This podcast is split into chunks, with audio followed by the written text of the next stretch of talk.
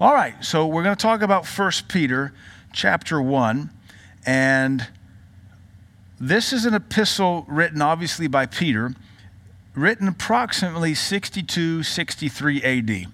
We've just finished the epistle of James, and James was written approximately 20 or so years prior, about 45 48 AD.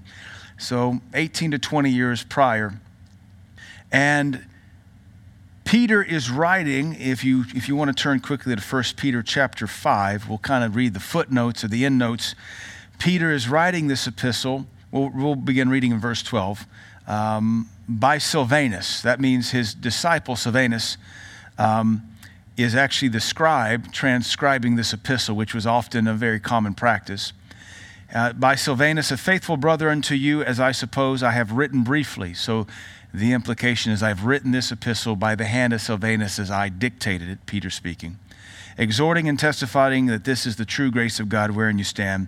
The church that is at Babylon, elected together with you, saluteth you. So that is an inference that he is writing from Babylon. But every commentary I've read, every footnote I've read, says that everybody believes that he's not writing from what we would call Iraq or Babylonia, but from actually Rome. This is what the early church referred to Rome, or, Rome, Italy, the capital of the Roman Empire. They referred to that as Babylon. And everybody, all the historians, all the theologians seem to be in agreement. Peter was not in Babylon or modern day Baghdad, Iraq, writing this. He's actually in Rome. And he's writing this, and he evidently has a church there. We know when Paul writes the Roman epistle, the epistle to the Roman believers, he's never been to Rome. And that's what he says in the Roman epistle I hope to come to you. I hope to basically meet you one day. That lets us know that it was Peter that more than likely established the Roman church. But he says uh, the church that's here at Babylon, which really is kind of telling you who the whore of Babylon is and why a lot of folks believe Pope and Rome and the Catholic Church is the whore of Babylon and the Babylonian system but it lets you know how they viewed Rome at the time, the, the mother of all whoredoms. Paul, uh, excuse me, Peter has a church there. He's saluting them from that church. Silvanus has written the epistle, and he also says, uh, not only do they greet you, but so does Marcus, my son. Marcus, my son. That would be a reference to John Mark. So, if you know the story, the backstory of John Mark, he went with Paul originally to be a missionary, when Barnabas and Paul set out from uh, Antioch to be baby missionaries, they had John Mark as their servant, and he didn't last very long because he was a rich boy and didn't like being servant, probably didn't like being on the high seas, and certainly didn't like doing laundry. So he quits. The good news is he was able to come back at some point and repent and take up ministry with Peter. And so he's not Paul's son in the faith, though it would seem to appear he was meant to be Paul's son in the faith, but at least he hung around Jerusalem, which we know where Peter operated in and out of. And it would appear that Peter was able to take him under his wing and make a spiritual son out of him. That's, that should bring us hope that no matter what we've goofed up, messed up, or exploited or wasted, if our heart will repent, God will make a, a way, God will make a, a condition, God will make an allowance for us to come in and still run our race. Now, then the question arises was that the perfect will of God, or was that just a nice, close second place? Me personally, God is, I believe God is very merciful, as I know you believe, but I also believe that there are windows of opportunity that have to be hit, and that you only get uh, one life to live, one destiny to perfectly fulfill, and you can't just keep squandering things and wasting time. And, and no matter how soft or tender or regretful you are in your heart, if you don't put forth the effort, you're not going to finish your race on time. I personally believe, and you can disagree because this is it's neither here nor there. And I, I base this not only on scripture, but also from experiences of men older than me coming to me, sharing with me their personal testimonies. I personally believe, looking at John Mark, he was supposed to be with Paul and Barnabas. And I believe Paul and Barnabas were supposed to stay together. And yet there was a fragment there. And John Mark returns and kind of plays mama's boy for a little bit. At some point, though, we know he does repent. But Paul is gone. Paul is out traveling the world, and Peter should have been with them. Excuse me, uh, John Mark should have been with them, but he wasn't. He's back in Jerusalem. And maybe some kind of sorrow, grief, regret set upon him. He repents in his life, and he takes up under the apostle Peter, and God grafts him to Peter, though I believe probably he should have been grafted to Paul the whole time. Now remember, Paul, by the Holy Ghost, at the end of his life, says in 2 Timothy, Send John Mark to me now, for he's profitable to me. Well, wasn't he supposed to be profitable to you from the beginning? Why is he just now profitable to you at the very end of your life? So to me, that, that seems to be like a divestment or departure. He takes up with Peter. Here's Paul over here. And then near the end of his life, after tutelage and tutoring and discipling under Peter, he's able to come back and maybe pick up where he was, should have been for 20, 25 years with Paul. All that to say, all that's conjecture on my part. All that to say is John Mark became Peter's son in the faith and was with Peter in Rome. But it just took a lot longer to learn how to travel and be a missionary than maybe it should have. But thank God, maybe the bright side is he got it. He made the adjustment. And maybe what our takeaway is no matter what, we can learn to make the adjustment. It's never too late to repent and find some horsepower, find some, some guts under the hood and go on with God in a deeper, more fervent, more passionate way. I do remind you, we live in the upper Cumberland, which is neck deep in laziness and religion, and those two ideologies and spirits wash over us and make us pretty lazy and useless. So we got to resist it. And let's start into 1 Peter now. With 1 Peter, now we know the setting. Second, uh, uh, 62, 63 AD, writing from Rome. This is the reign of Nero, the, one of the very wicked uh, emperors or Caesars, C- Caesar Nero. And Rome's called Babylon. Peter evidently is there. He has a church there. Maybe he is the one that established the Roman church. That's what the Catholics believe. He believed he was the first pope. And Peter is writing this. For our teaching, I'm going to back, uh, bounce back and forth between King James and New Living Translation most of you read King James anyway. We'll have New Living Translation on the chevron. That's what's going to appear on the screen, the banner below me. So you don't have to worry about turning there unless you want to. So let's start in 1 Peter chapter 1. Peter, an apostle of Jesus Christ, to the strangers scattered throughout Pontus, Galatia, Cappadocia, Asia, and Bithynia. Now, if I read again to the strangers scattered throughout Pontus, Galatia, Cappadocia, Asia, and Bithynia, this ought to instantly remind you of how James' epistle began. So let's read that real quick because we see that they're accomplishing the same thing. James, a servant of God and of the Lord Jesus Christ, to the 12 tribes which are scattered abroad.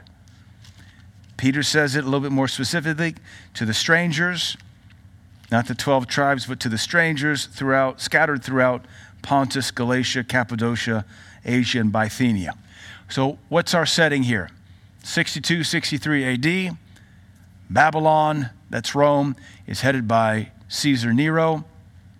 And now we're still addressing strangers scattered throughout what is now Turkey. This is Asia Minor. When you look at these cities or regions, these are all regions, by the way Pontus, or Pontus, Galatia, Cappadocia, Asia, Bithynia. This is all the bulk of central to eastern Turkey. Um, Istanbul is further. Well, if you're looking at your map, here's Istanbul over here, coming over into Greece.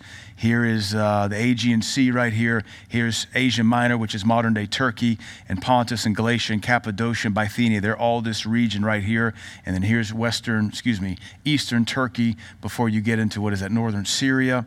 Um, so he's talking about basically if you come straight down, now you hit the Israeli and the Lebanese coast. So the Lebanese and um, Israeli coast on the Mediterranean goes straight up through Antioch into this region. So he's referring once again to the Jewish believers, the strangers. Why are they strangers? Because they're originally from Israel, but now they've been scattered into what is Asia Minor, or we would call it modern day Turkey. And he's writing to them. And the theme of all of 1 Peter is basically living as a Christian under persecution and suffering.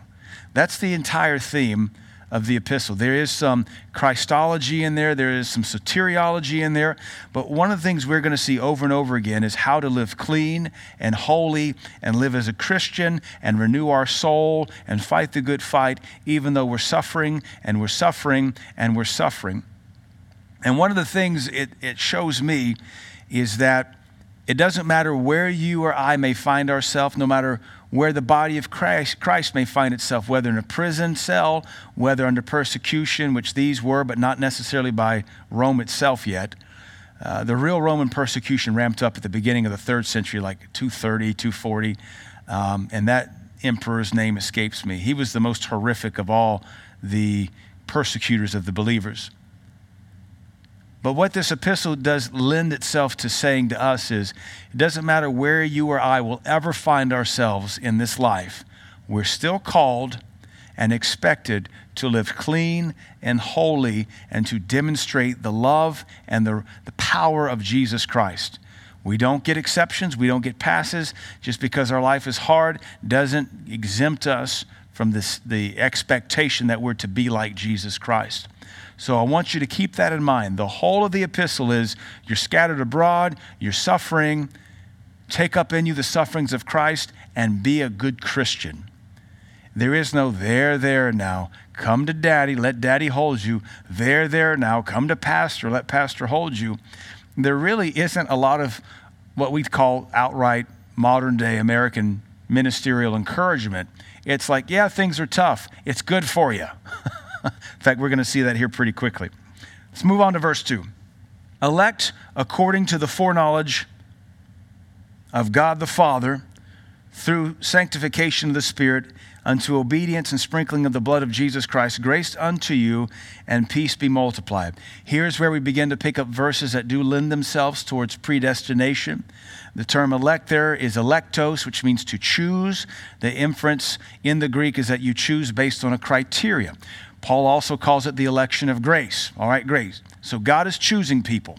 Yes, we agree. God chooses. Many are called, few are chosen. But Paul also gives us the caveat. Why does God or how does God choose people? It's the choosing according to grace. Okay, great. How do you get grace? He gives grace to the who? Humble. So if you and I want to be elected, and this is where I differ with the Calvinists and maybe frustrate them in my interpretation, but to me, it's pretty simple. If you want to be selected by God, humble yourself because He gives grace to the humble and then He selects those that have grace.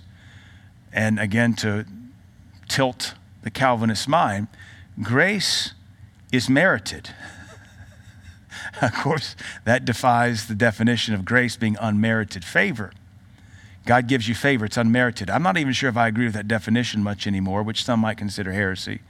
But if the Bible commands us, follow my logic here, because I'm not trying to be a heretic, I'm just trying to follow logic and reason based on Scripture. If the Bible commands us to humble yourself, humble yourself under the mighty hand of God, then it stands to reason if we're commanded to humble ourselves, then we can humble ourselves. Mom and dad taught us how to do that. Boy, fix that attitude. I'm going to fix it myself.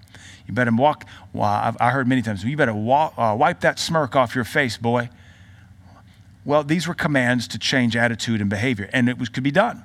So if God says, humble yourself under the mighty hand of God, you humble yourself, that means I can and I must and I'm required to. So, all right, Lord, I humble myself. Then the Lord says, again, it's the same Lord, he's not schizo. The same Lord says, I give grace to the humble. Oh, wait, so I humbled myself? So I just positioned myself for God's grace. Well, he couldn't give me the grace until I obeyed the commandment. What was the commandment? Humble yourself under the mighty hand of God. All right, he gives grace. And then he selects people according to grace that he's given. Humble yourself, this first Peter, under the mighty hand of God, that he might exalt you. Hum, humility, which is our responsibility, causes God or enables God or permits God, whatever word least offends you, enables God or allows God to exalt us in due season. Not our season, his season. So follow again. It's an election according to grace Grace comes through humility. He giveth more grace to the humble. All I have to do to obtain grace is to humble myself, and then his election or his selection is activated in my life because God's going to resist the proud, but select and use the humble. Every leader in a church gets this. We resist the arrogant people and we use the humble people. We sit the arrogant ones down, we promote the humble ones. And if the arrogant repent and their heart turns, we're able to then bring them up. And yet, we as a local church and the body of leaders, we represent God and we're a reflection of what His Holy Spirit is trying to do. So, elect according to the foreknowledge of God the Father. Yes, He knew in advance because He is omnipotent and knows all things. Through sanctification of the Spirit, I'm going to read this out of the New Living Translation God the Father knew you and chose you long ago, and His Spirit has made you holy. As a result, you have obeyed Him and have been cleansed by the blood of Jesus Christ. By the blood of Jesus Christ, may God give you more and more grace and peace. this is where I like the King James. It says, um, unto obedience and sprinkling of the blood of Jesus Christ. Let's keep reading. Blessed be God, uh, the God and Father of our Lord Jesus Christ, which according to his abundant mercy hath begotten us again unto a lively hope. We have been begotten again unto a lively hope. Now, we're going to see a lot of terms played with back and forth faith and hope, faith and hope. And I want to define this very clearly. Faith is now, faith is our trust in God now, hope is different. Faith is now, faith is presently what we're believing in this moment called the now. It's what we're standing and believing God for. Hope, the term hope means expectation. And honestly, in the Hebrew context and the Hebrew language, the best way to explain hope is future faith. And the term is somewhat used interchangeably. I don't want to get too much into etymology, but um, the Hebrew word for hope and faith are used interchangeably. The Greek concept of hope is an uncertain good, uh, the wanting of an uncertain good, like we would use it I hope we win. I hope this doesn't happen. It's, it's a wanting of an uncertain good. Paul, when he uses the Greek word, actually applies the Hebrew understanding that it's a future expectation. It's a this is what I expect to happen. That's important because we can't read King James or the New Testament and see hope and put upon it our American understanding, which is, I hope we win the championship. I hope I get this for Christmas. I hope so and so wins the presidency. Because what that is, is a voiced concern for an uncertain good, and it's uncertain. Hope in Christ is not uncertain, hope in God is not uncertain. So, hope is future, it's a future expectation. Christ in us the hope of glory. Christ in us, the expectation of glory. But now is faith. Now faith is. That's Hebrews 11 1. Now faith is the substance of things hoped for. Now. So we're going to see faith and hope back and forth. And hopefully you catch all that. Sometimes that takes a little bit of time to wrap your mind around. He has begotten us again into a lively hope. Now, I want to focus on begotten us begotten us, the New Living Translation says, He's caused us to be born again. It is by His great mercy that we have been born again or begotten again unto a lively hope, a lively expectation by the resurrection of Jesus Christ from the dead. We were, quote Romans 7 here, maybe it's Romans 6, Romans 7. We were alive once unto God. The law came, quoting Paul. The law came, sin revived, and we died. That's what Paul said. But we didn't die physically. Paul didn't die physically when he wrote that, he was writing it. I was alive once. That means alive unto God. But the law came, sin revived, and I died. How did you die? Well, you rebelled against the law of God, and it was rebellion, and it caused a spiritual death. That's why Jesus came along in John 3 and said, You must be born again. 1 Peter 2 goes on here in a moment to talk about being born again, or into chapter 1, being born again, not of corruptible seed, but of incorruptible the Word of God. We've been begotten again through the new birth. That means our body has stayed the same, but our insides are brand new. The spirit man, the, the, the, the divine, I don't want to say divine, the eternal part of us that lives forever has been begotten again. So we get a restart, a fresh reboot. It's called salvation, but we've been begotten again into a lively hope. We're no longer hopeless. We no longer have an expectation of eternal damnation. We have an expectation of hope in Christ or an expectation of eternal salvation. Why or how? Through the resurrection of Jesus Christ from the dead. And part of that expectation, which unfortunately is lost on us because we have focused so much on heaven and, and passing away. And I don't know how to get this back into us or if it's even important to us. I think it's so far removed from our minds what Paul often refers to as that glorious hope is not heaven, though that's part of the package deal. Titus even refers to that glorious hope. It's the resurrection of the dead, the expectation, Christ in us, the hope of glory. That's, that's the glorified body.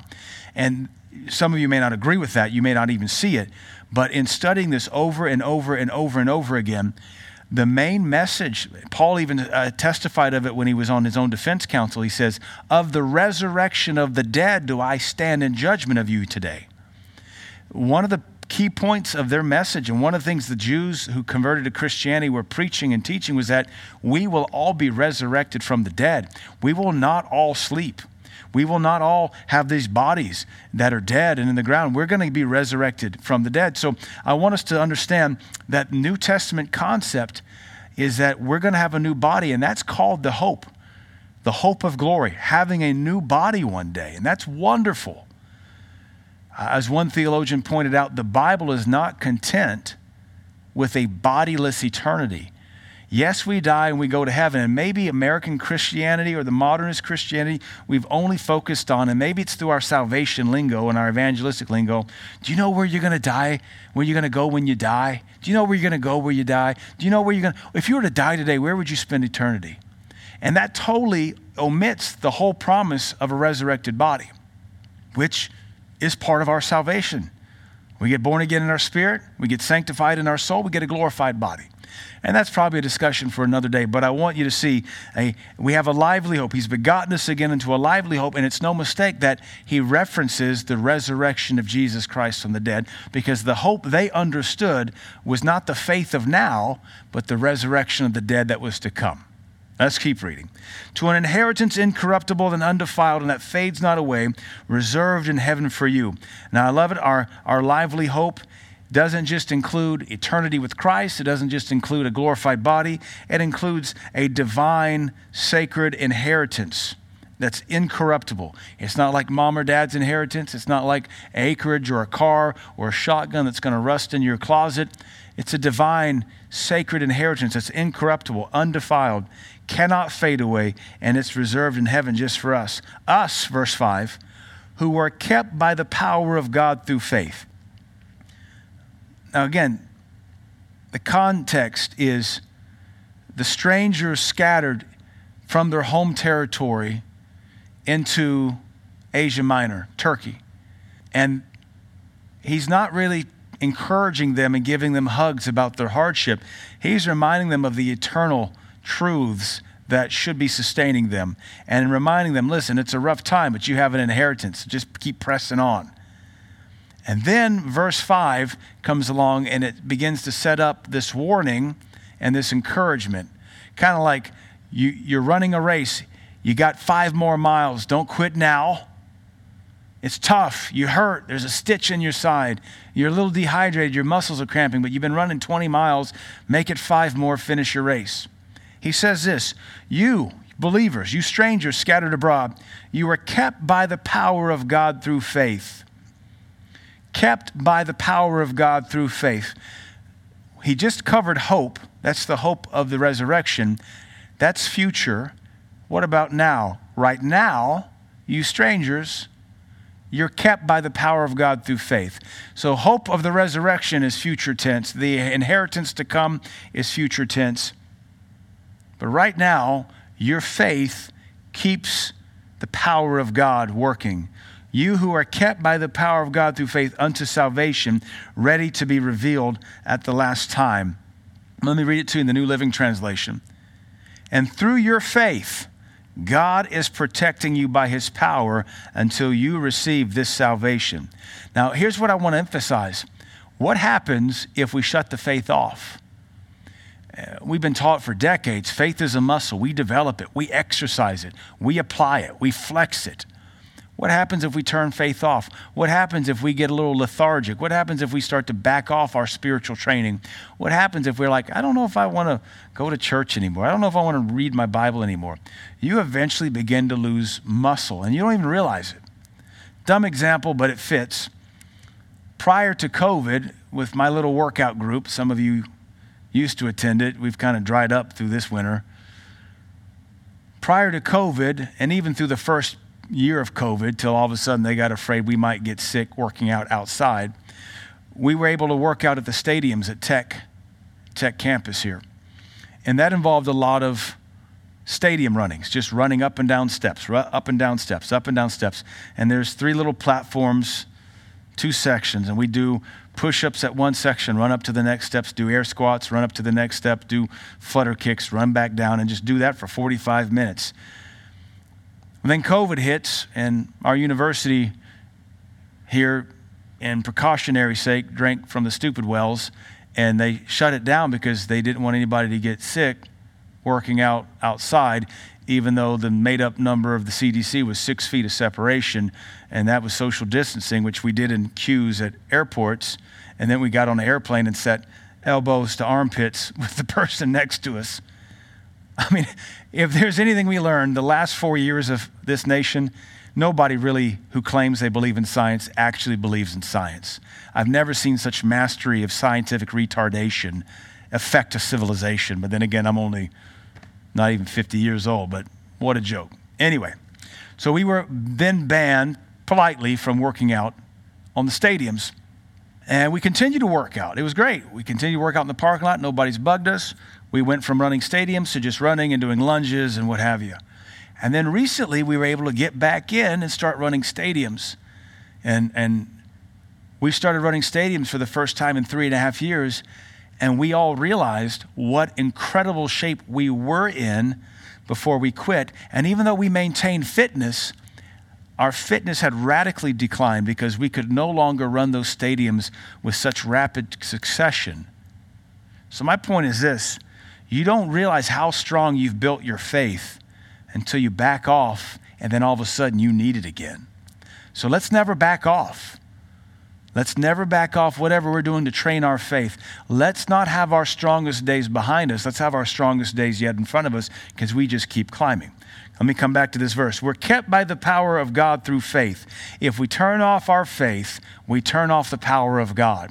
And if we turn off the power of God, He's not able to keep us and maintain us until the day of salvation that is ready to be revealed. This verse is telling us we're not going to see the hope of the resurrection if we shut our faith off. Once again, we have here a verse that seems to undermine a once saved, always saved mindset.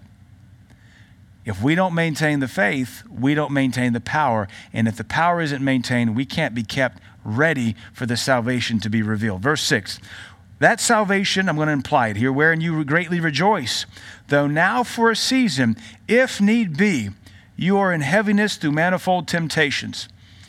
Now, that's definitely an anti word of faith verse. In fact, I didn't ever hear it taught in the Word of Faith revival because it says, if need be, you are in heaviness. Now, this is a reference to the persecutions that the scattered strangers are experiencing. But he doesn't offer a hug or a consolation. He says, it probably is necessary. I don't like that. I don't like that interpretation. I don't like that application. You mean to tell me, Apostle Peter, inspired by the Holy Ghost, I can rejoice even though it might be necessary for me to be heavy through manifold temptations. And that word temptations doesn't just mean uh, sinful temptations, but it's also tests and trials. Verse 6 says, So be truly glad. There is wonderful joy ahead, even though you have to endure many trials for a little while. Ugh. So be truly glad. Shut up, Peter. there is wonderful joy ahead. Yeah, yeah, yeah, yeah even though you have to endure many trials for a little while. The last 30 years of Christianity seems to have been an escapist pipe dream.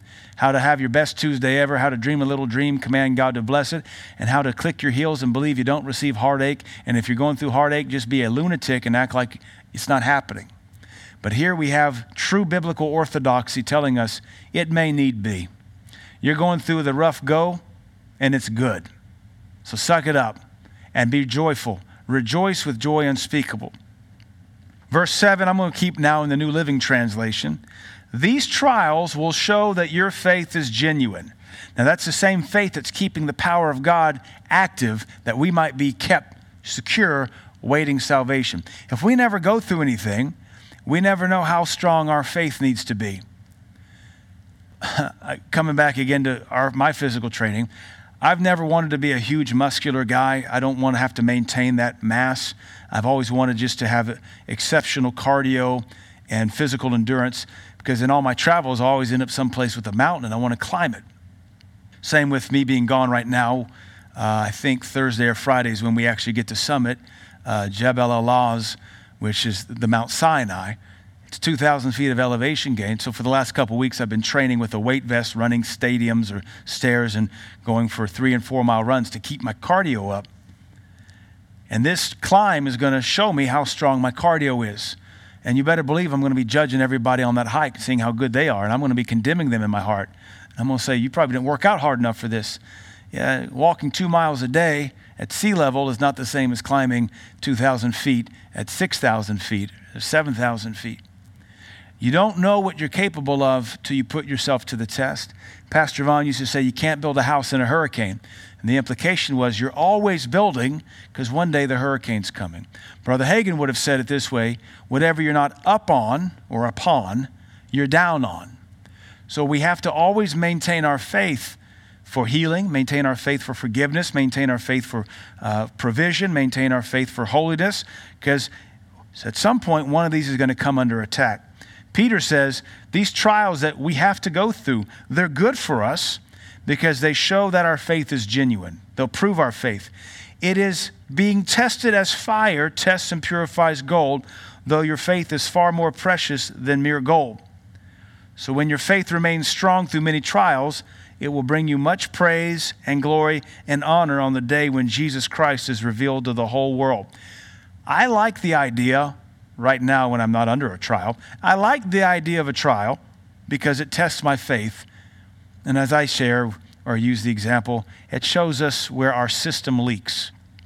Think of your faith as a bunch of uh, sprinkler system pipes or plumbing pipes that are supposed to hold water.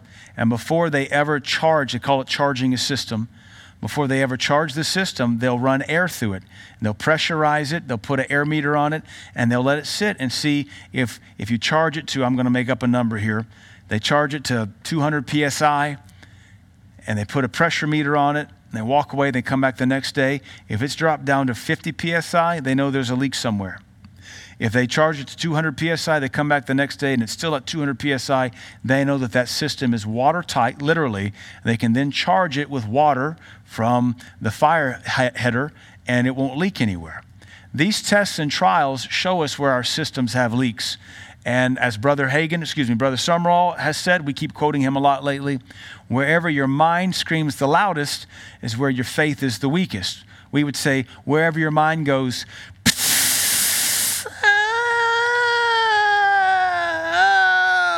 that's where your faith is the weakest.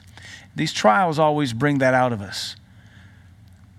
My question would be are we, are we passing trials, going on to new trials, or do we keep facing the same old trials? Because at some point, you pass the trial, and even if it comes back, it's no big deal to you anymore. You don't even see it as a trial. You're just like, huh? It becomes part of your background noise.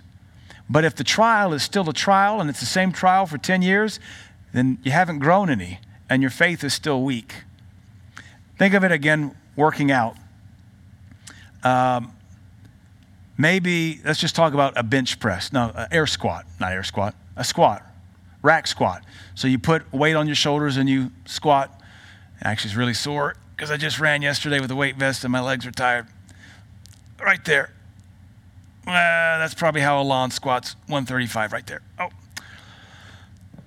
And those chicken legs of his. at some point, 225 is the trial of your faith on a squat. And you're straining, and you got your buddy spotting you, maybe two guys on the side, and it's all you got. And boy, you squat it, you cheer, you hurt yourself, but man, you, you, you passed it. Well, if you're going to go beyond that, you're going to also keep squatting 225. And before long, you're up to 255, 285, 305. Now you're squatting 315, 375. But to warm up, you still got to start at 225. So, what was once a trial for you in a uh, air squat or squat, weighted squat, what was once your trial and your biggest accomplishment now becomes your warm up weight. Same with life.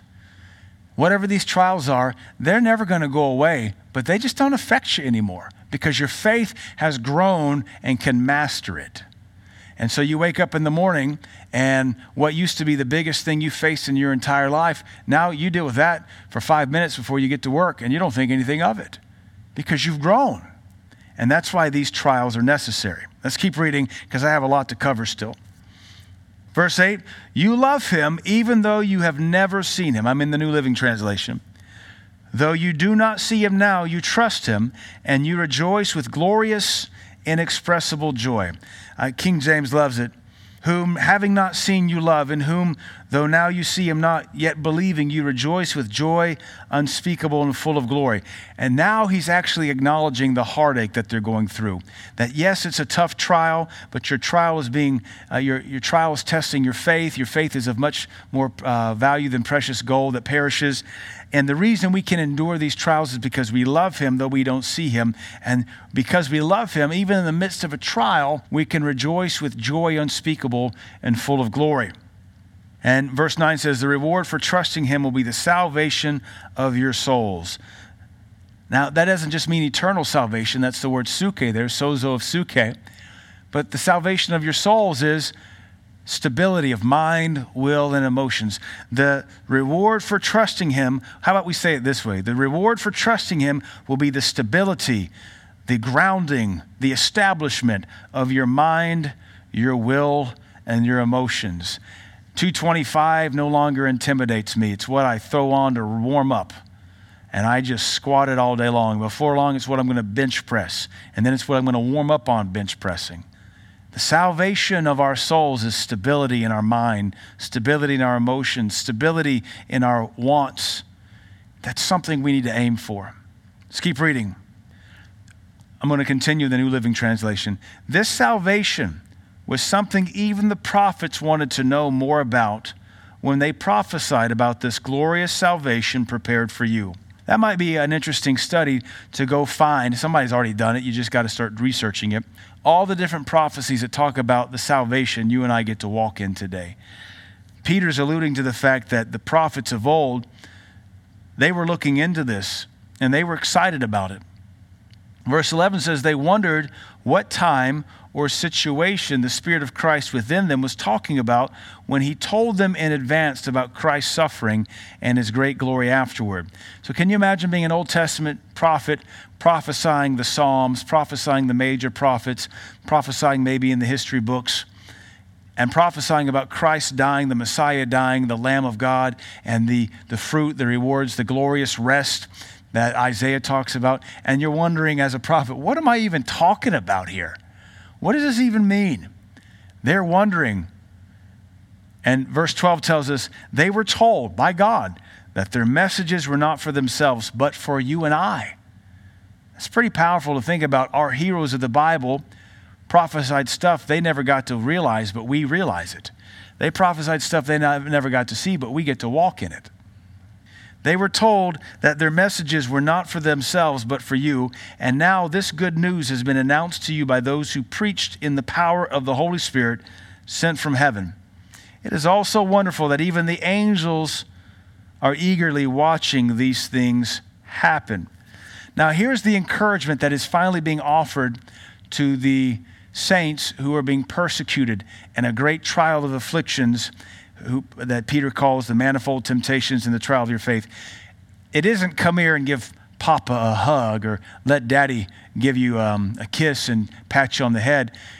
The encouragement is this You're walking out stuff other people never got to walk out. you get to live out stuff angels are curious about. Yeah, you're being persecuted. Yeah, you're not in Jerusalem anymore, but you're getting to live in a day that the prophets long to see, and you live it for real. So that's about as much encouragement as they get through their heartache and their hardship. Because, as Brother Hagin said, if we're born again, we're well able. Well able to what? Do whatever needs to be done. Grow up, dress up, spirit up, and press on. So, because these angels and these prophets, prophets wanted to see what we're living, angels are still eagerly watching these things. Look at how verse 13 transitions. So, think clearly and exercise self control. So, think clearly and exercise self control. Self control is a staunch New Testament doctrine. Self control. I wrote a book about it. Not a very good seller at all. Why would it be? We live in a hedonistic nation where there where anything how did I say it before? If it gets in the way of you and pleasure, you don't consider it love. If it gets in the way of you and fun, it's not considered love. Self control gets in the way of you and pleasure, and self control gets in the way of you and love. Therefore, we reject self control like it's from the pit of hell. But here we have a command think clearly. Why? Angels are watching. Think clearly. Why? You're getting to live out something prophets could only prophesy about. And walk in self control. Why? Because you're born again and you've got the Holy Ghost. And I'm sure the angels because we don't see it like they do. Angels who've been in existence and have been helping mankind since the fall, they could see people serving God before the resurrection, and they can see people serving God after the resurrection. And these before the resurrection, they were all dead spiritually. There was no light emanating from their innermost being because they were dead to God. Because remember, that's what Peter just said. We've been begotten again into a lively hope. Lively, not dead religious hatchet face. Me dumb, dumb, no fun, fun. Begotten again into a lively hope. Now, the angels, after the resurrection of Christ, they begin to see believers ignite on the inside with some kind of spiritual light. So they're like, whoa, okay, we get it now. They pray this prayer of salvation. They, by faith, they call out on the name of Jesus, and this new light of God is kindled on the inside of them. Whoa, what a species of being that's never existed. What does this even mean? They're trying to figure this thing out. And yet, how is it that on this side of Calvary, we're less self controlled and squirrelier than we've ever been. On this side of Calvary, with the new birth, we ought to be really clear in our thinking and very disciplined in our bodies. And that's what was the essence of my book, Fat, Broken, Crazy, was about. Getting a hold of your mind, getting a hold of your body, getting a hold of your money. And yet, here in America, we're debt indebted we're crazy, and we're fat. And I don't say that to condemn anybody, just another challenge. Obey this verse and watch your life change. Look forward to the gracious salvation that will come to you when Jesus Christ is revealed to the world. So you must live as God's obedient children. And what did verse 13 just say? Think clearly, live self controlled.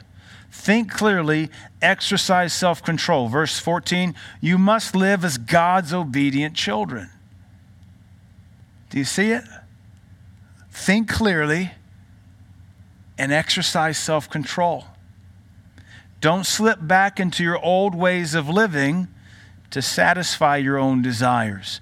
Now, maybe to you, self control is not an obesity thing, maybe it's a lust thing, maybe it's a spending thing. Maybe it's a gossip thing. Maybe it's an entertainment appetite. But whatever it is, Peter says, don't slip back into your old ways of living to satisfy your own desires. Here's why I want to jump back to the King James. King James says, as obedient children, not fashioning yourselves according to the former lusts.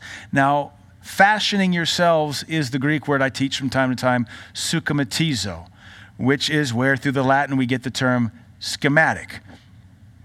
And a schematic is like a blueprint.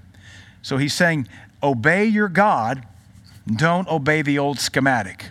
Obey the new blueprint in the Word of God, obey the new blueprint in the Spirit, don't obey the old blueprint. We're designing, excuse me, we're building going forward, and we will always build according to the blueprint in front of us.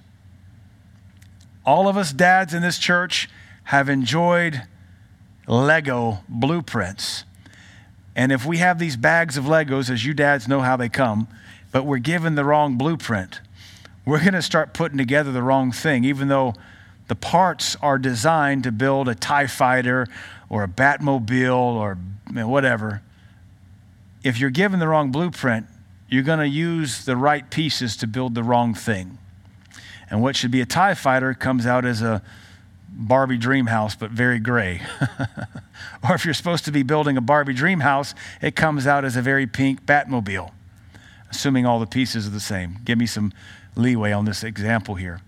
What blueprint, what schematic are you building your life on?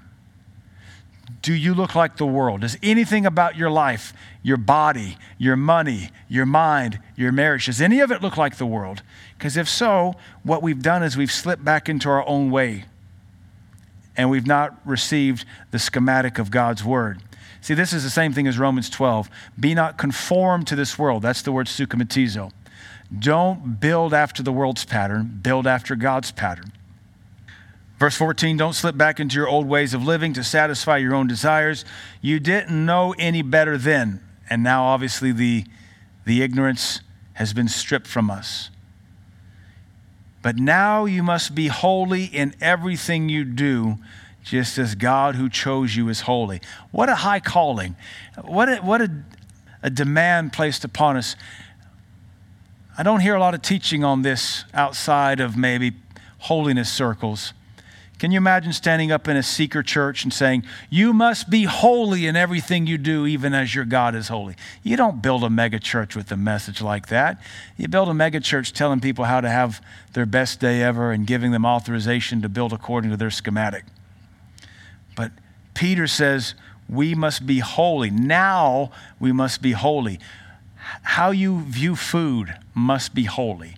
How you view money must be holy. How you view sex must be holy. How you view music and entertainment must be holy. This, everything you do, leaves nothing out.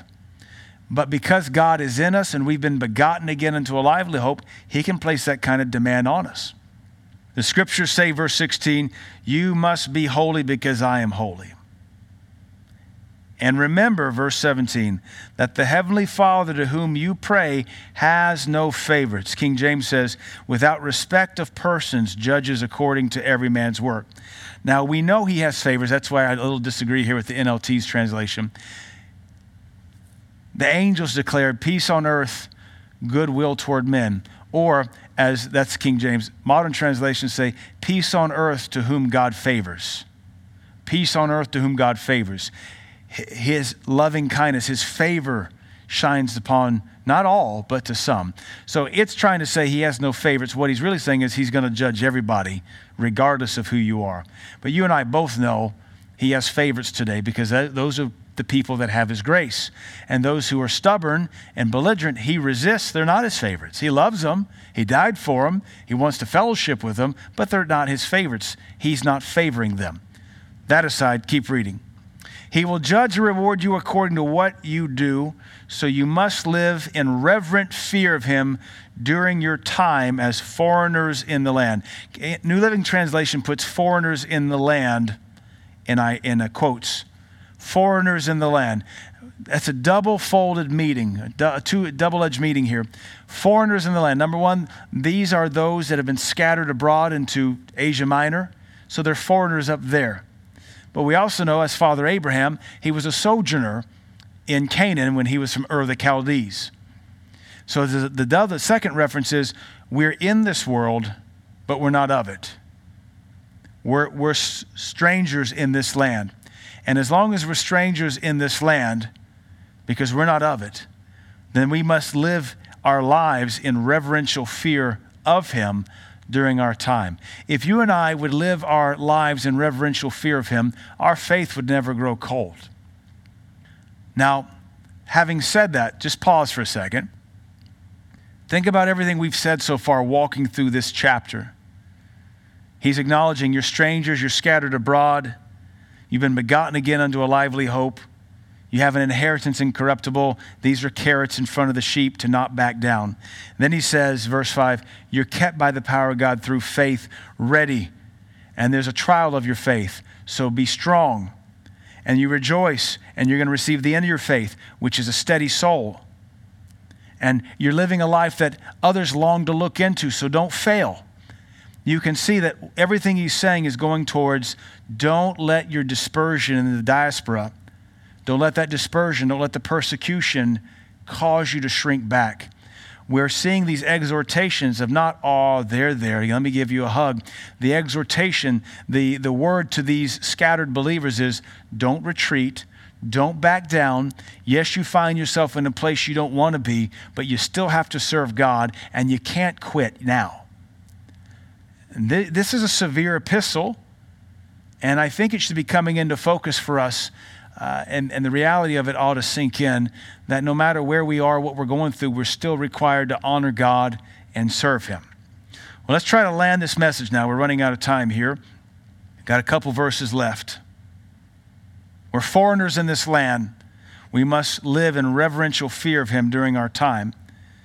Verse 18 For you know that God paid a ransom to save you from the empty life you inherited from your ancestors. Now, there's two applications there. Number one, we know he's addressing Jews. So Peter's totally ripping on Judaism in this translation. God redeemed you to save you from empty life you inherited from your ancestors. The emptiness of Judaism, the emptiness of ritual, the emptiness of Talmudic Judaism that made a wall to prevent people from sinning against the law of Moses. We've been redeemed from that. But what if we apply that closer to home? It becomes kind of a knock or an insult against the culture we were given. I think most of us could look at where we come from, and though there's good things, just like Judaism had good things, we could admit we've emptied, uh, we've, we've inherited some empty things from our ancestors. Some of us have been given an empty social inheritance, and we have been purchased by the blood of the Lamb to be redeemed from that empty inheritance maybe pause for a second and think in your own life what has my empty inheritance been? What am I defending voraciously when, truth be told, it's cheap tin? It's cheap pot metal.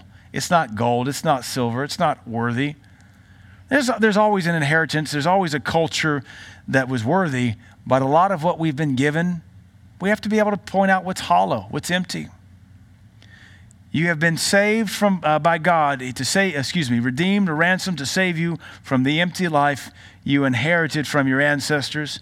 And the ransom he paid was not mere gold or silver, it was the precious blood of Christ, the sinless, spotless Lamb of God. God chose him as your ransom long before the world began, but he has now revealed him to you in these last days. That kind of completes this cycle, this, this cyclic thought, cyclical thought of the prophets and the angels long to look into this. And this says, and, and he was chosen. Jesus was chosen before the foundation of the world, but it's just now been revealed to you. And the prophets and the angels want to look into it. So let's not fail them. Let's live clean. Let's have a disciplined mind. Let's exercise self control so we can demonstrate what this promise and this grace is supposed to do in our lives. It, it would really be a shame for Old Testament believers who didn't know the, old, uh, the new birth who didn't have the Holy Ghost like we do, it'd be a shame for them to be able to accomplish more in their lives than we can in ours. Now we're the temple. Now we're the tabernacle. Now we're the priesthood. Now we're the kingship. Now we're the lively stone. Why aren't we doing better? It's the challenge of 1 Peter. Not to those living in 21st century comfortable America, to those who are foreigners, refugees, scattered away from their nation of birth scattered away from their motherland, scattered away from the promised land. Now they're foreigners being picked on by others who are all uh, under the Roman Empire. And he's like, Yeah, I know it's tough. Grow up, deal with it. Do better. I wish for a moment we could see the apostles of the Lamb come and minister to the United States of America. I wish we could telecast that and see how they would address us. I don't think it would be pretty. Verse 21, we got four verses left. New Living Translation still. Through Christ, you have come to trust in God, and you have placed your faith and hope. And I want you to see both. Faith is now, hope is expectation. Faith is what I believe now, expectation is what I expect to come in the future. You've placed your faith and hope in God because He raised Christ from the dead and gave Him great glory. You were cleansed from your sins when you obeyed the truth. And that's one thing about the gospel it must be obeyed, and obedience keeps us clean. Obedience to the word, obedience to the truth keeps us clean.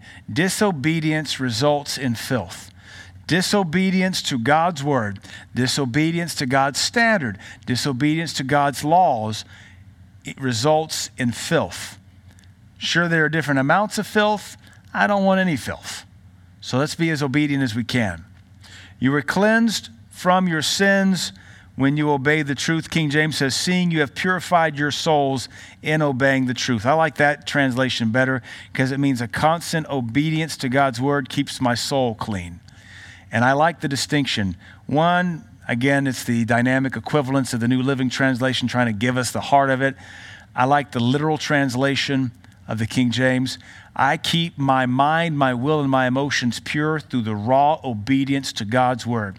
Because God's word commands me to obey. It doesn't ask how my mind feels. It doesn't ask how my feelings feels. It doesn't ask what my wills want. It just says, obey. And I say, yes, Lord, we will obey. And it keeps me clean. So now you must show sincere love to each other as brothers and sisters. Love each other deeply with all your heart. Here's a command written to brothers and sisters. In this local church, we have to fulfill this.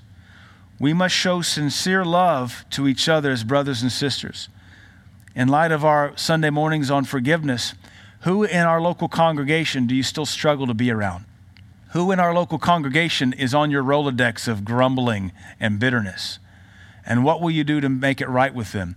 I would hate to think somebody in my Rolodex of friends or acquaintances, somebody in there produces a bitterness in my heart that hurts my marriage or my kids. I would hate to think me rolling through the Rolodex, getting to Marlon's face and going, ugh, that that right there, I would hate for that to keep my kids sick. And it will. I would hate for that to keep my marriage broken, and it can. I recognize that maybe if you come from a place of hostility and a lot of betrayal and a lot of harm and trauma, it can be very hard to forgive and very hard to trust. And I'm not telling you to trust everybody, but I'm also telling you you don't have permission to, to be paranoid. You don't have permission to be angry at the drop of a hat. If you were loved freely growing up, it's easier to love everybody. If you were given love or accolades or praise begrudgingly, it's very hard to trust and share your life with people. But if you're born again, you can drop down all those walls and open up your heart to people and love. And I'm telling you, love feels good Caring for people feels good. Believing the best of people feels good. Being able to come to church and not fear who you might run into here is such freedom. I would hate to come to church and, and have to come on edge because so and so might be there this morning. And I might have to come in a little bit late and leave a little bit early, lest we run into each other in the hallway or at the kids' wing sign in, or God forbid we have to use the bathroom together. Come on. This verse says, Love each other deeply with all your heart. That's your command. If you can't do it yet, take that verse and say, God, how can I love each them or her with a fervent heart? Because your word's requiring it of me.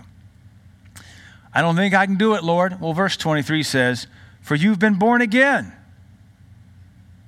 So that means you're without excuse. You can do it. I'm going to read now out of the King James being born again, not of corruptible seed, but of incorruptible, by the Word of God. The Word of God is that incorruptible seed that caused us to be born again. The Word of God, which lives and abides forever. That's our seed. You and I were born initially of corruptible seed. Our dad's zygote or sperm. That's corrupt.